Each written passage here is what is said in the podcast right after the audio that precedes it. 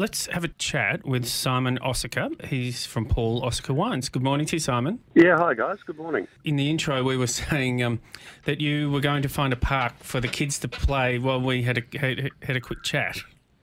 Uh, yeah, not, not not quite. It hasn't panned out that way. So Okay. we've got, a, got an almost three year old eating a uh, a Vegemite sandwich and a, and a ten year old that's under under threat of uh, of no screens for the rest of her life in the car. Right. So we'll see. We'll see how it goes. well, if they join us, it's okay. So don't worry. Yeah. Um, no, I've, I've, I've, jumped in the in the passenger seat and uh, I'm on. I'm not on speakerphone, so we should be okay. Yeah. Um, now, um, we want to have a chat because, um, yeah, it's a great story, your uh, your brand. And so, Paul Osicka Wines is, is the brand, and that's your. Now, would you say that that's your grandfather, or is that your dad? Oh, both both uh, both my grandfather and father um, were called Paul. Um, so it's Paul Senior and Paul Junior, um, which all, all gets very confusing because I'm Paul. So it's sort of You're Simon Paul. like we're, we're at Osicka Lane as well. So um, you know, if I'm giving someone our address, Um, It looks like we've lost I him for a think second. we did lose Simon there. no he's back.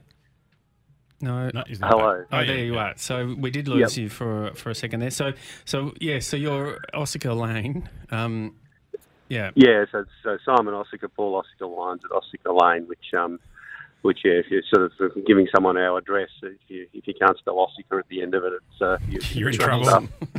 Yeah, but my yeah my, my grandparents established the vineyard. So my grandfather had been a vigneron in um, what was Czechoslovakia, um, and he uh, immigrated to Australia after the Second World War, and um, sort of wanted to start again in the New World. And um, yeah, my father, who was uh, no longer with us, um, he, he he did over fifty harvests on the property. So so yeah, which you know, even in a even in an old world context, that's that's quite a thing to That's a, have an, a an winemaker extraordinary able to do. achievement. Yeah. Mm. Yeah, Well, speaking of extraordinary, I mean, so Mike Bennie, who's our next guest, um, he, he penned this quote in 2018, which is What an amazing estate this is, steeped in family history, pioneer spirit, unique older vines. That that pioneering spirit's something I'd like to talk about. I mean, that's it's a pretty incredible story. Yeah. I, I guess um, so. We there's still the family winery in in Czech, which is sort of run by some probably now second and third cousins of mine, and that was established in um, the late 1700s. So our, our kind of lineage goes back that far. Wow.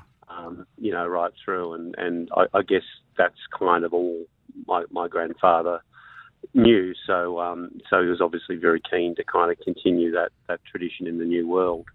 Um, and um, we're sort of we're, we're located at Graytown, which is pretty much halfway between Nagambie and, and Heathcote. Um, which is really it's in the middle of the bush, um, and and sort of people come out there and they're sort of quite surprised on how on earth did you end up, you know, at Graytown. Um, and, And it's how, sort of how very on much earth a did story. you? Sorry, guys. Um, and yeah, I, I suppose you, you're about to tell us how you did end, end up there. Was it a gold mining sort of area as well? Yeah, so but you, you're sort of going back to the sort of 1800s with that. So Graytown did have a population of about 30,000 people during the gold rush, um, but it, but it was a, a very very quick diggings there because um, it, it sort of happened during a drought, and then that that broke and, and all the mines got flooded, and the miners basically left there and tried to move somewhere that was probably a bit easier. Um, but had the gold rush been sustained there, no doubt it, it'd be a place you know similar to ben, Ballarat or Bendigo. Bendigo now, where now it's you know basically just ironbark forest um, through a lot of that area.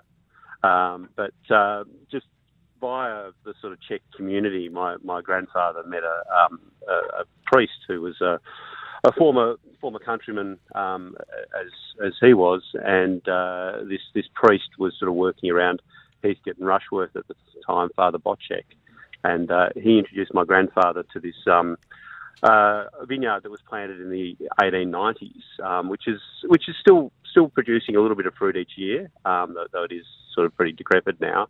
Um, and uh, that vineyard is sort of not far from you know where the property my grandfather acquired. So um, he sort of sort of found this place and saw that it was productive then for growing grapevines, and um, and, and then sort of started anew on the back of that.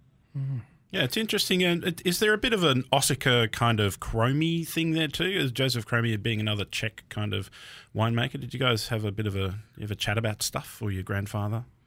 Uh, not, not, not that I'm aware of. Right. Um, I, I, I, have a connection with Josef Chromy as I used to play rugby with uh, Ockie Myburgh, who's the uh, the uh, winemaker there now. But that, that's right. probably as close as it gets. Oh, that's all. We were talking to Nick Spencer about rugby before, so that's okay. I used to play with Nick as well. Oh, really? Okay. Yeah. There you go.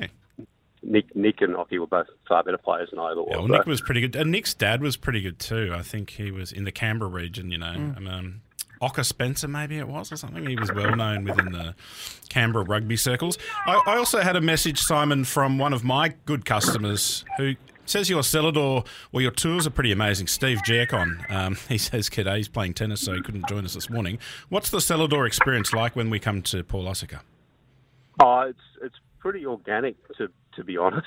Um, so we're, we're, we're, open by appointment, and because um, we are off the beaten track, we, we do appreciate people coming and seeing us. Um, so we do try to spend a bit of time with people if they have the time, and, and, and, even though we may not have a lot of wines available, you know, we can, you know, inevitably end up having a chat and you know trying some barrels and things like that. Yeah, um, cool. I, I, I, guess for us, um, it's not as much about selling our wine, people coming to cellar door. Um, you know, we've, we've got sort of, you know, a guy that's been buying wine off us since 1969.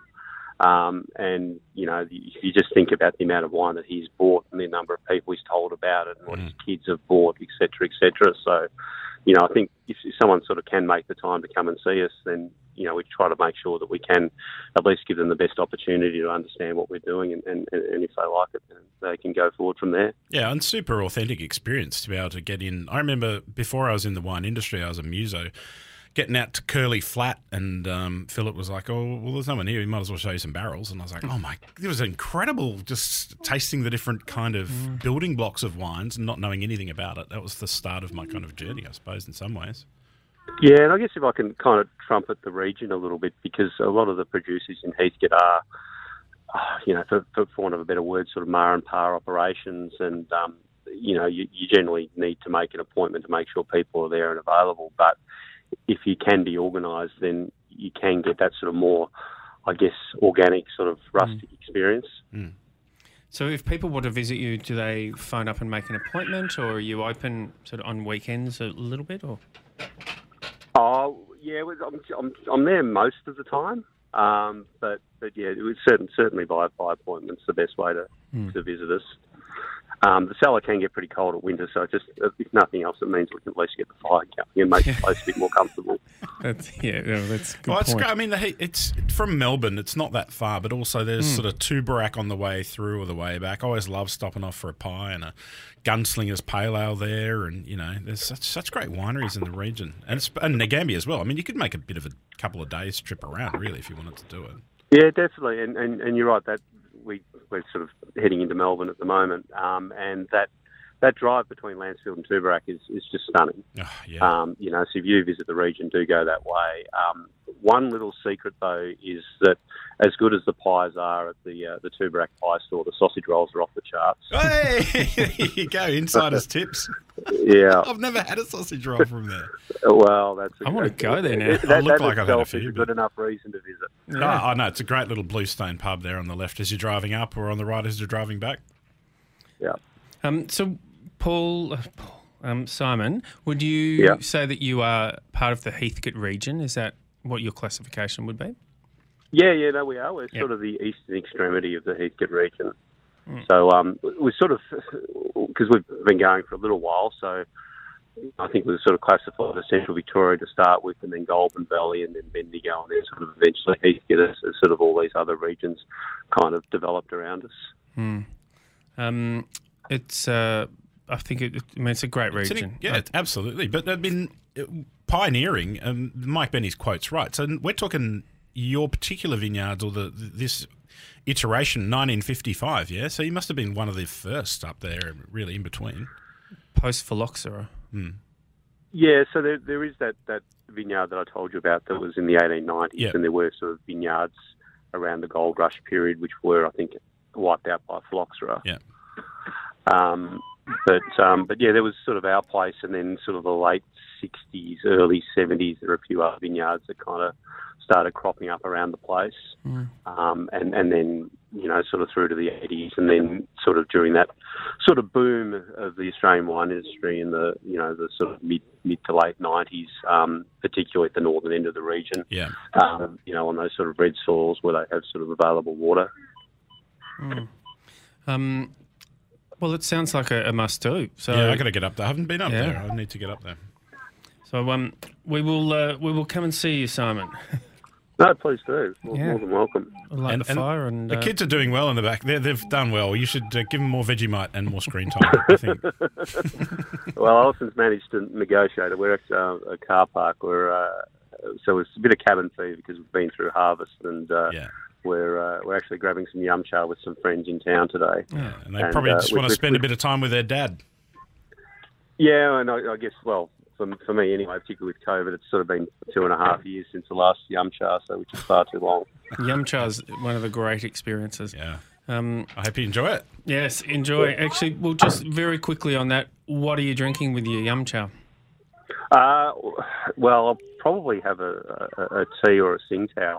Um, but uh, you know, I guess in a in a in a, in a better world, a uh, you know a Prüm uh, Kabinett Riesling yeah. would be lovely or something like that. Gotcha. Hey, talking. Handle the spice. Yeah. Yeah. The heat. Um, Simon, thank you. Uh, great to have a chat, and thank you for being available uh, on the run as such. Yep. Um, and yeah, everyone should get up there. Tooborac for the uh, sausage roll, and then keep keep rolling and uh, and make a time with Simon. Happy days.